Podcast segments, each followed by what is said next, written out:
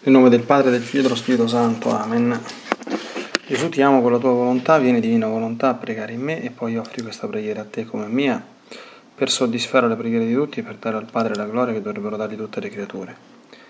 Mia Divina Maria, ti amo nella divina volontà, Regina Immacolata, Celeste Madre mia, vengo sulle tue ginocchia materne per abbandonarmi nelle tue braccia con i sospiri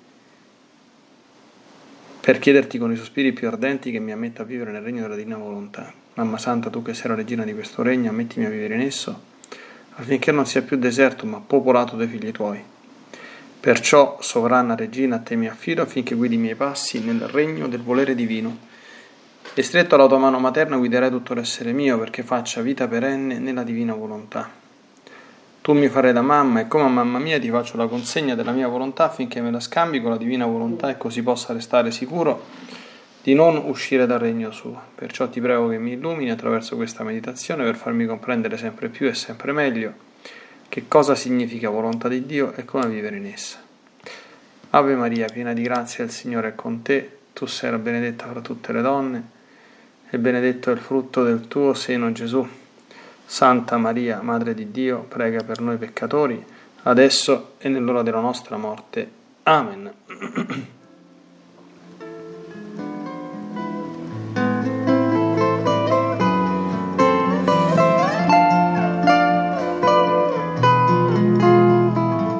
Alzo i miei occhi verso te per cercare il tuo volto ti penso bella come il sole, come la luna e le stelle, e ancora anelo al tuo sguardo di madre che accarezza il mio cuore, la mia supplica come incenso, brucia nel cuore mio e sale verso te, che accogli ogni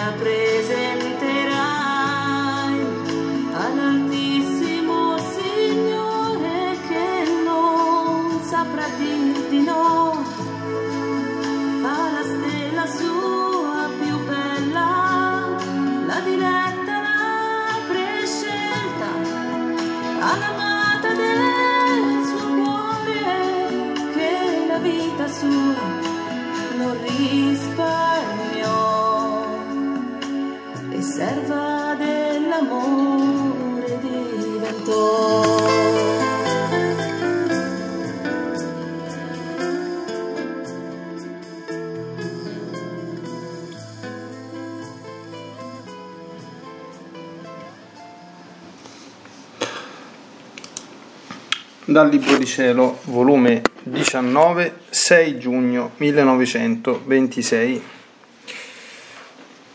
Figlia mia, tutto era stabilito, l'epoca e il tempo, tanto della redenzione come quello di far conoscere la mia volontà sulla terra affinché vi regnasse.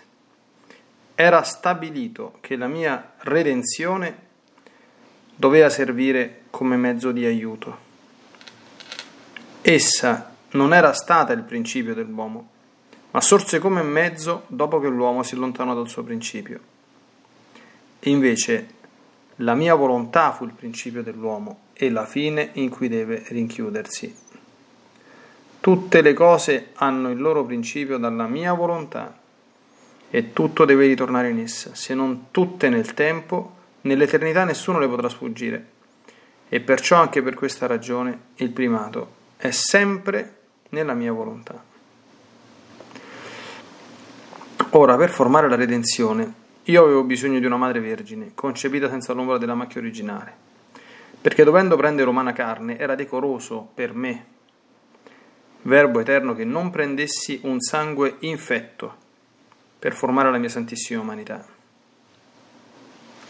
Ora, per far conoscere la mia volontà perché vi regni, non occorre che io faccia una seconda madre secondo l'ordine naturale, ma piuttosto mi occorre una seconda madre secondo l'ordine della grazia, perché per fare che regni la mia volontà non ho bisogno di un'altra umanità, ma di dare tale conoscenza di essa, che le creature, allettate dai suoi prodigi, dalla sua bellezza e santità, e dal bene grandissimo che le viene alla creatura, possano con tutto l'amore sottoporsi al suo dominio. E perciò, eleggendoti per la missione del mio volere, secondo l'ordine naturale ti ho preso dalla stirpe comune, ma per il decoro della mia volontà, secondo l'ordine della grazia, dovevo elevarti tanto, tanto da non restare nella tua anima nessun'ombra infetta, per la quale la mia volontà potesse sentire ritrosia di regnare in te. Come ci voleva il sangue puro dell'Immacolata Vergine per formare la mia umanità, per poter redimere l'uomo, così ci voleva la purezza, la scandidezza, la santità, la bellezza dell'anima tua per formare in te la vita della mia volontà. E come col formare la mia umanità nel seno della mia mamma, questa umanità si diede a tutti, si intende a quelli che mi vogliono, come mezzo di salvezza, di luce e di santità, così questa vita della mia volontà formata in te si darà a tutti, per farsi conoscere e prendere il suo dominio. Se avessi voluto liberarti dalla macchia d'origine, come la mia celeste mamma, per fare che la mia volontà prendesse vita in te, nessuno si sarebbe dato pensiero che il mio volere regnasse in loro. Avrebbero detto, bisogna essere una seconda madre di Gesù, avere i suoi privilegi, per far regnare la vita della volontà suprema in noi. Invece, col conoscere che sei della stirpe loro, concepita come loro, volendolo anche loro, aiutandosi con il loro buon volere, potranno conoscere la volontà suprema, quel che devono fare per farla regnare in loro, il bene che viene loro, la felicità terrestre e celeste preparata in modo distinto per coloro che faranno regnare la mia volontà. 15 giugno 1926, sempre volume 19. Vedo che il tuo nulla sente il peso del tutto, perché quanto più ti elevo intimamente a me, ti faccio conoscere ciò che il tutto vuol fare del tuo nulla, tanto più tu senti la tua nullità e quasi spaventata, schiacciata sotto il tutto, vorresti sfuggire dal manifestare molto meno scrivere su carta ciò che il tutto vuole fare di questo nulla.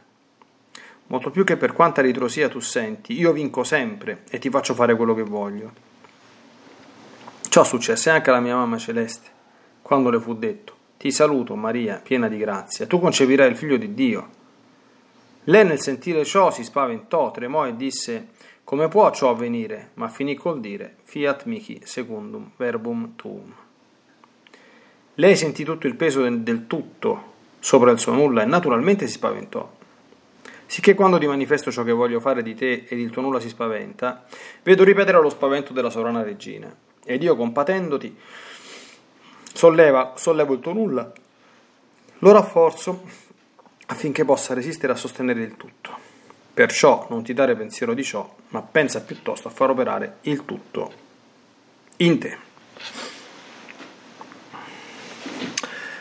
Bene, oggi è sabato, un giorno dedicato alla Madonna dalla Santa Madre Chiesa e è bene prendere diciamo, questa sana abitudine di volgere l'attenzione il sabato certamente nella divina volontà ma alla nostra celeste madre regina che ne è mm, l'imperatrice di questo santo regno e gli scritti contengono diversi tantissimi passi insomma che ne parlano ponendola in relazione al regno del divino volere quindi è bene periodicamente volgersi ad essi. Allora, qui Gesù dà delle spiegazioni molto molto importanti, importantissime, e in cui la sua mamma è coinvolta mh, mm, non tanto come, come, dire, come esempio e come modello da seguire, ma come esempio per far comprendere ecco, quello che è successo. E,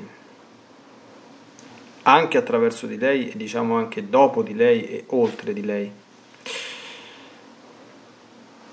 Allora, innanzitutto Gesù dice una cosa molto importante, che il tempo della redenzione e l'epoca e anche il tempo di far conoscere la sua volontà sulla terra finché vi regnasse era stabilito.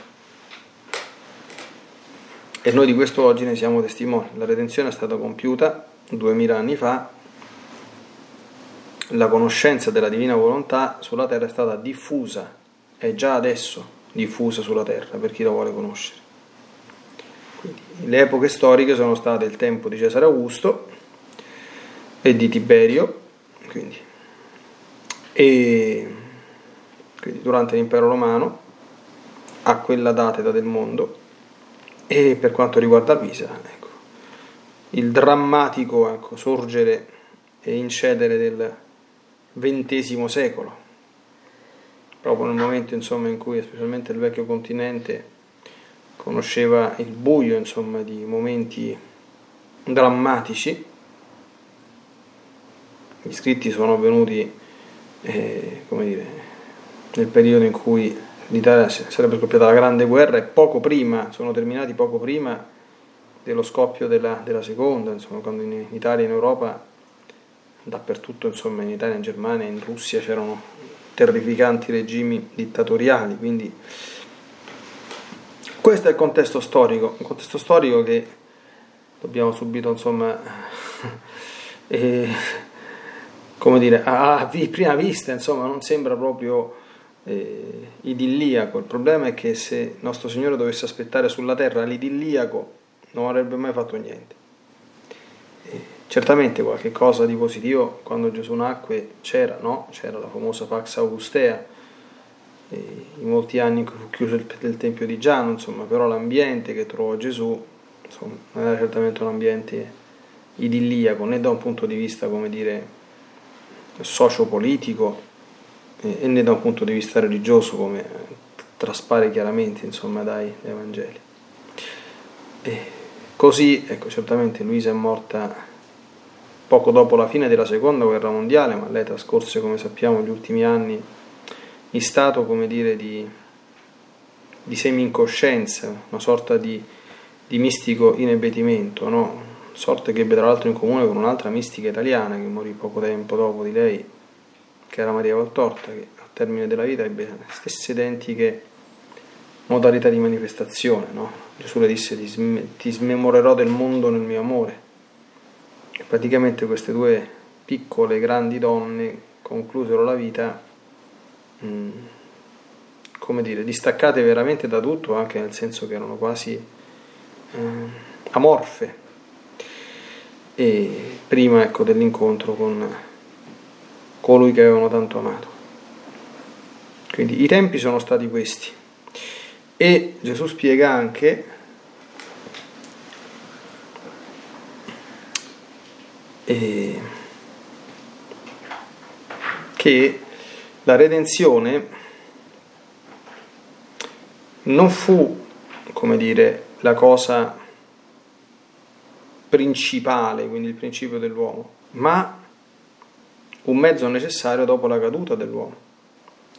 Perché senza beneficiare della redenzione, quindi senza prendere tutto ciò che dalla redenzione viene, il nostro rimetterci in piedi, essere risanati dai comiti, perdonati dai peccati, eccetera, assolutamente impossibile entrare nel regno della divina volontà. Lì poi Gesù spiega tutta quanta una serie di passaggi su cui ci fermeremo, no?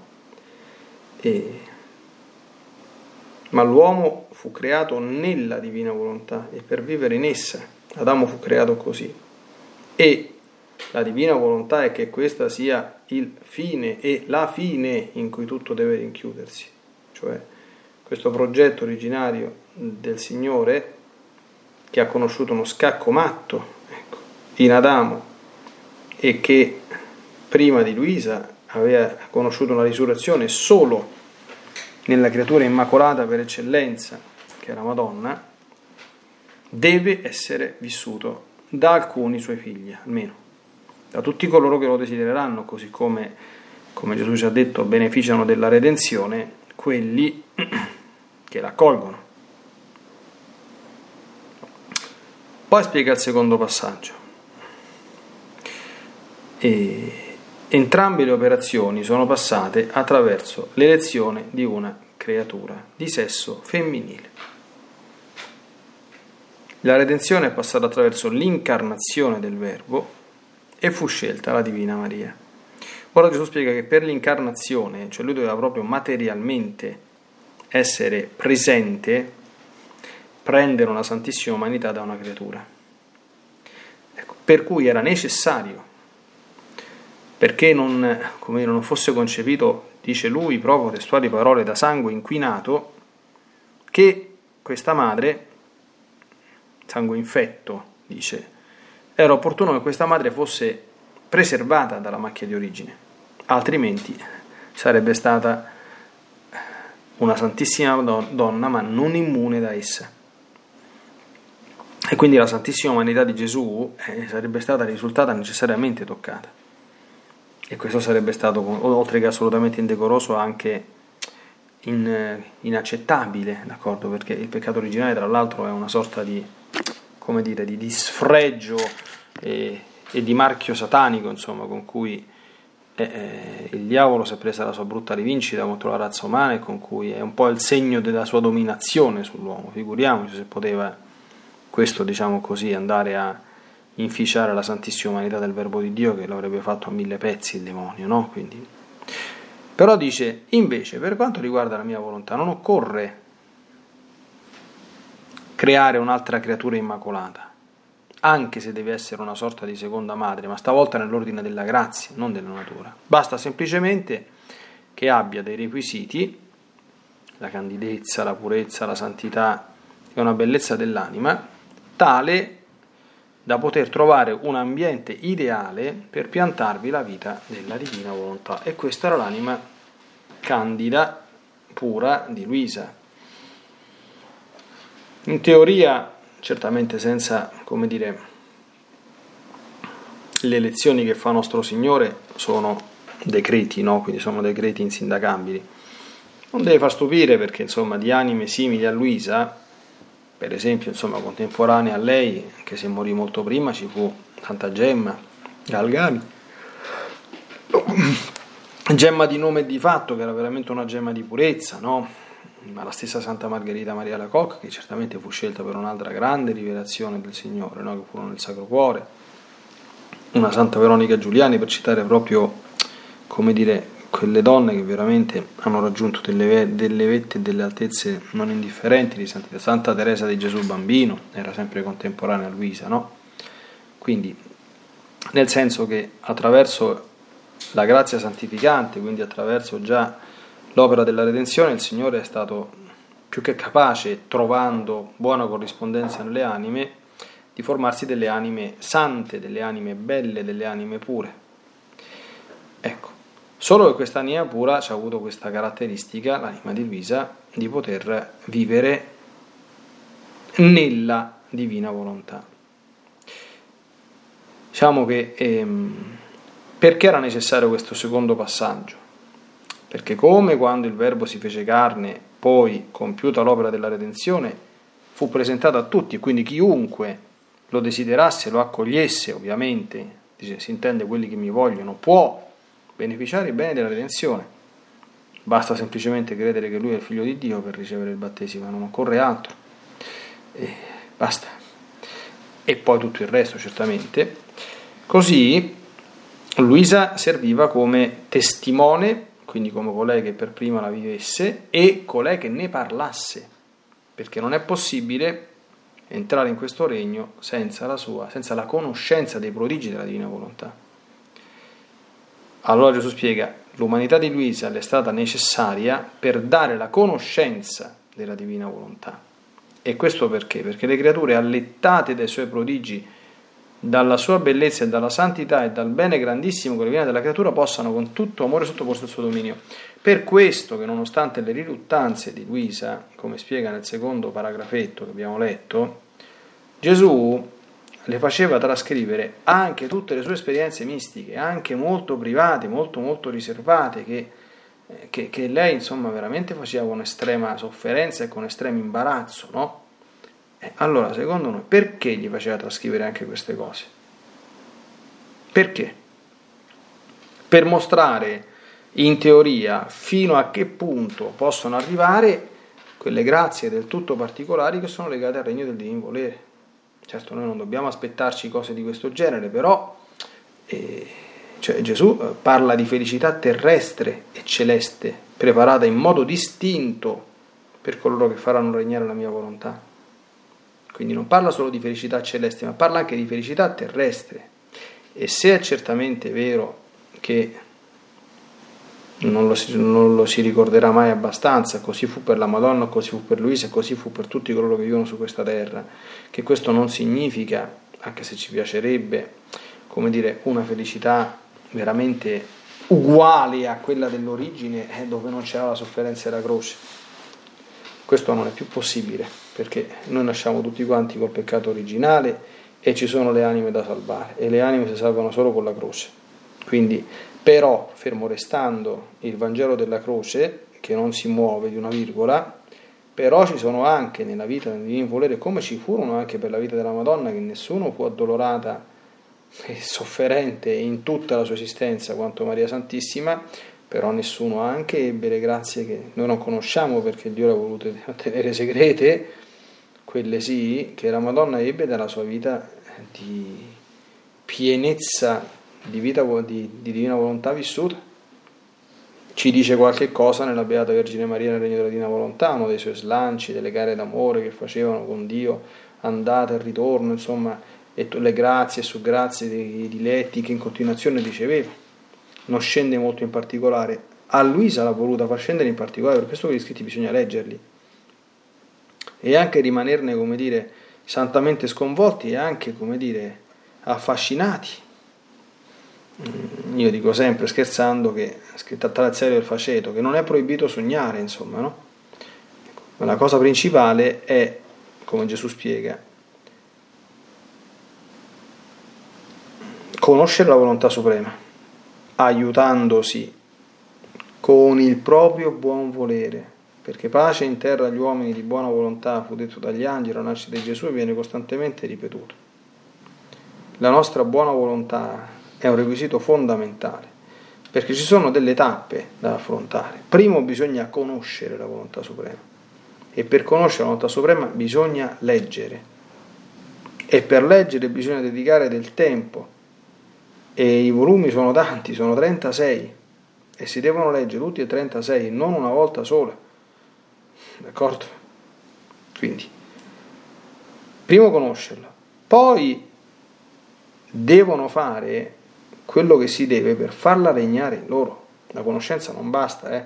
attenzione che è appena uscita da, dalla congregazione della dottrina della fede una bella lettera controfirmata dal Papa che parla del neognosticismo, no? come se qualche conoscenza un po' particolare bastasse per andare in paradiso. No, no, la conoscenza, come dice San Tommaso, è il principio della nostra azione perché uno non può amare o desiderare o fare ciò che non conosce ma dopo bisogna passare a, a, al secondo atto, non è che se mi leggo gli scritti automaticamente vivo una divina volontà, assolutamente, nessuno pensi mai a una cosa di questo genere. Gesù spiega quel che devono fare per farla regnare in loro, secondo punto. E qui tutte quante le meditazioni, le catechesi, specialmente i primi volumi, eh, fanno molto molto comprendere quello che si deve fare, no? Per esempio, già quello che abbiamo letto, se Luisa aveva una purezza, una candidezza, una santità, una bellezza di anima tale da formare in lei il regno della divina volontà, che significa? Eh, significa che il regno della divina volontà può, come dire, calarsi in una vita che già tende alla santità, con tutti i sacrifici, con tutte le rinunce e con tutto il cammino eh, che questo comporta. Quindi non è un qualche cosa, d'accordo, che arriva così, è un qualcosa che necessita di disposizione interiore nell'anima per poter essere instaurato, no? E, e una volta che ci siano quelle occorre sapere cosa altro bisogna fare per far regnare la divina volontà in noi e quell'altro farlo tutto e bene. Catechesi su catechesi, fior di catechesi, insomma, non solo gli atti, l'atto preventivo, l'atto di fusione, gli atti attuali, i giri, ma anche l'attenzione costante a rimanere sempre connessi con il cielo, a discernere la volontà di Dio, a non muoversi senza avere come dire, la certezza interiore che si sta facendo la divina volontà, stare lontano da tutto ciò che sappiamo con certezza essere sgradito al cielo, essere capaci di, di, di resettarci continuamente quando veniamo a capire che c'è qualcosa che non piace a Gesù e Maria, toglierla immediatamente, il distacco da tutte quante le creature, distacco profondo da tutte quante le creature, di imparare a vivere come se esistessero soltanto io e Gesù, io e Maria e nessun altro al mondo, l'imparare a fare tutte le cose solo per amore loro e non per altri fini. Eh, sono tante insomma le, le, le, le energie insomma, da, da attivare no? per entrare in questo mondo. E poi bisogna anche conoscere il bene che viene loro. Quindi questo è un esercizio in cui dobbiamo applicarci, no? La felicità terrestre e celeste preparata in modo, attenzione, distinto, cioè è una cosa differente, cioè ci sono delle grazie peculiari particolari, differenti, distinte, preparate per chi vive in questo regno, sia sulla terra che nel cielo. Lo dice Gesù. Lo dice Gesù. Ora, non bisogna spaventarsi, e concludiamo, c'è anche il secondo capitoletto, facciamo un discorso, ma, ma come Gesù? Ma a me una roba del genere? Ma lo sai chi sono io? Ma insomma, ma è possibile una cosa di questo genere? Allora, è possibile? È possibile sì.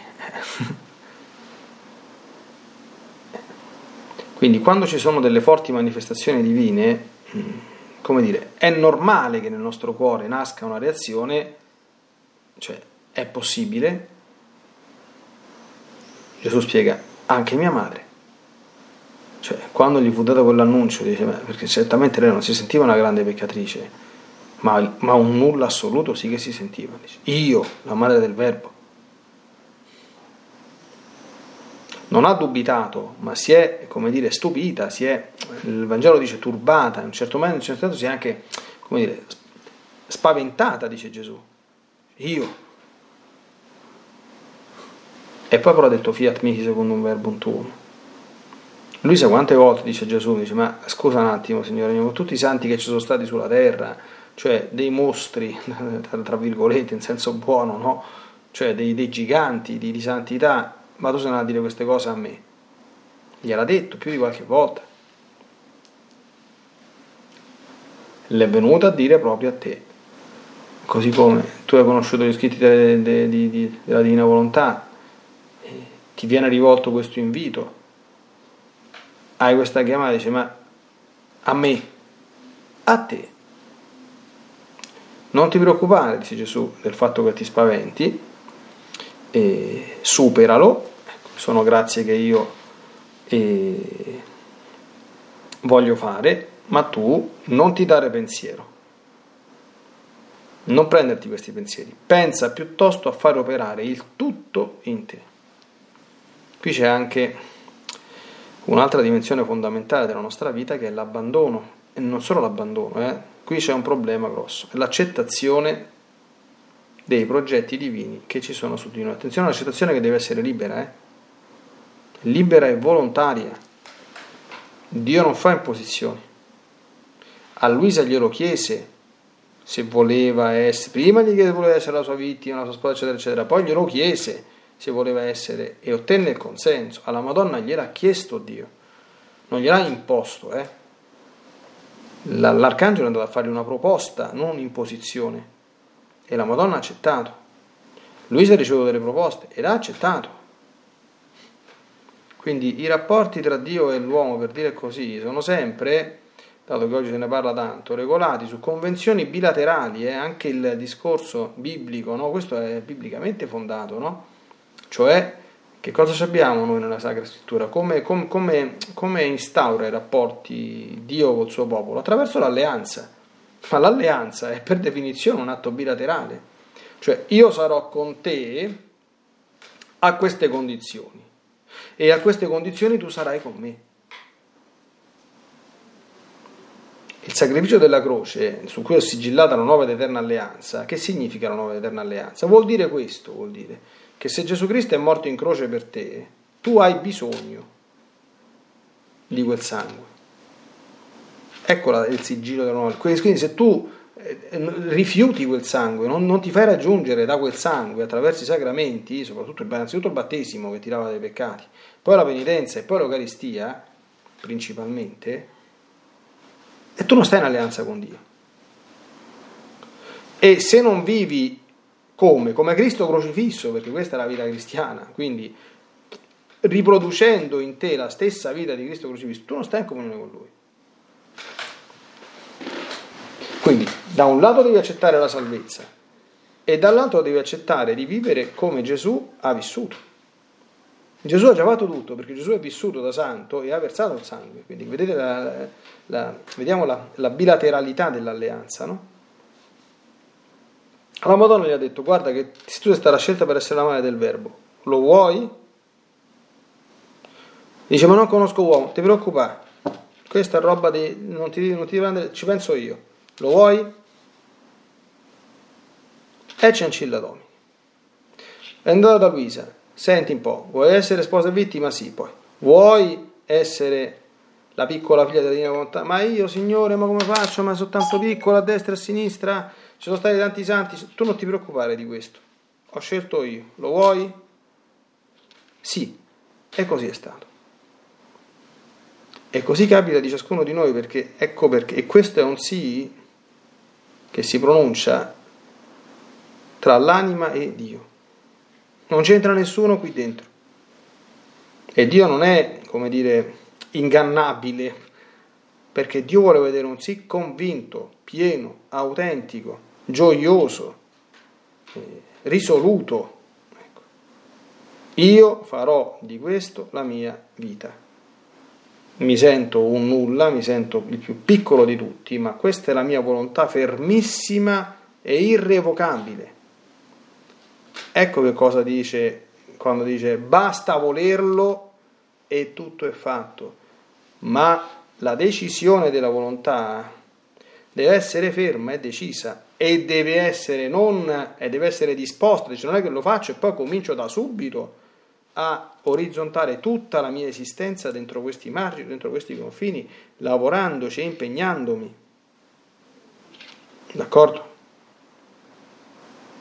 Perché questa è la volontà autentica, perché non chi dice Signore, Signore, dice Gesù, entra nel regno dei cieli, ma chi fa la volontà del Padre mio, cioè non chi chiacchiera, ma chi poi si attiva per poter vivere quello che il Signore gli ha proposto.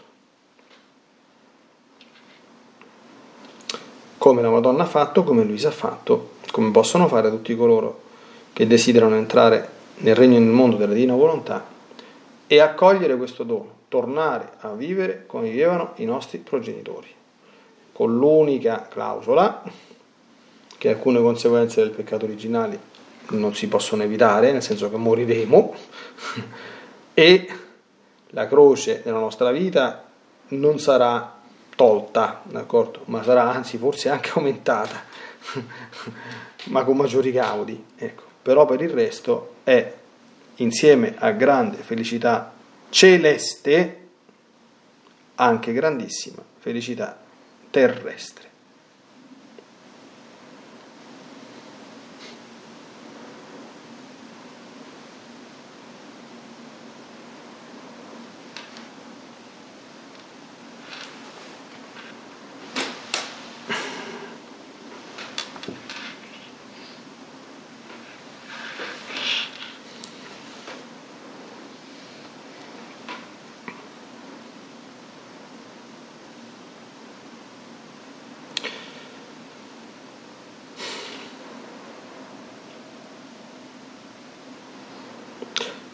Oh Santa Vergine Divina Maria, ecco, tu sei stata la prima grande testimone, mm, non solo testimone, quella che ha vissuto sulla sua carne in prima persona questo splendido ecco, mm, punto fondamentale, focale del decidersi davanti a Dio e davanti al suo rappresentante in persona nel dare il nostro consenso. Non si entra nella divina volontà senza il consenso dell'umana volontà, consenso fermo, risoluto e deciso.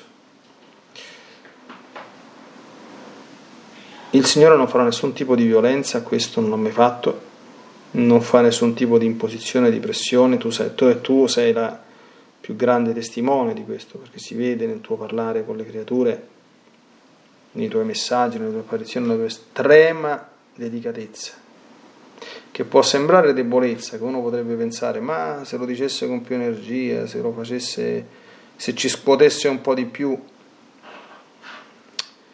non andrebbe tanto bene. Noi siamo esseri umani e dobbiamo essere responsabilizzati e trattati come tali. Quindi, avendo un intelletto che il Signore non senza motivo ci ha donato, dobbiamo essere in grado di fare gli opportuni discernimenti e le scelte della nostra vita, assumendocene tutte le conseguenze in terra e in cielo, nel male e nel bene. Questo è proprio il punto fondamentale dove si si realizza, si compie nella nostra vita umana, di essere intelligenti, che Dio tratta come figli e non come schiavi. Ecco, aiutaci come te ecco, a entrare responsabilmente, attivamente in ciò che Dio vuole da noi e a pronunciare con gioia, e con trepidazione certamente, ma anche con gioia e con convinzione il nostro fiat mihi secundum voluntatem tuam. Nella divina volontà, nel nome del Padre, del Figlio e dello Spirito Santo. Amen. Ti benedico per aiutarti, ti benedico per difenderti, ti benedico per perdonarti, ti benedico per liberarti da ogni male, ti benedico per consolarti, ti benedico per farti santo, ti benedico dunque nella divina volontà, nel nome del Padre, del Figlio e dello Spirito Santo. Amen. Fiat Ave Maria.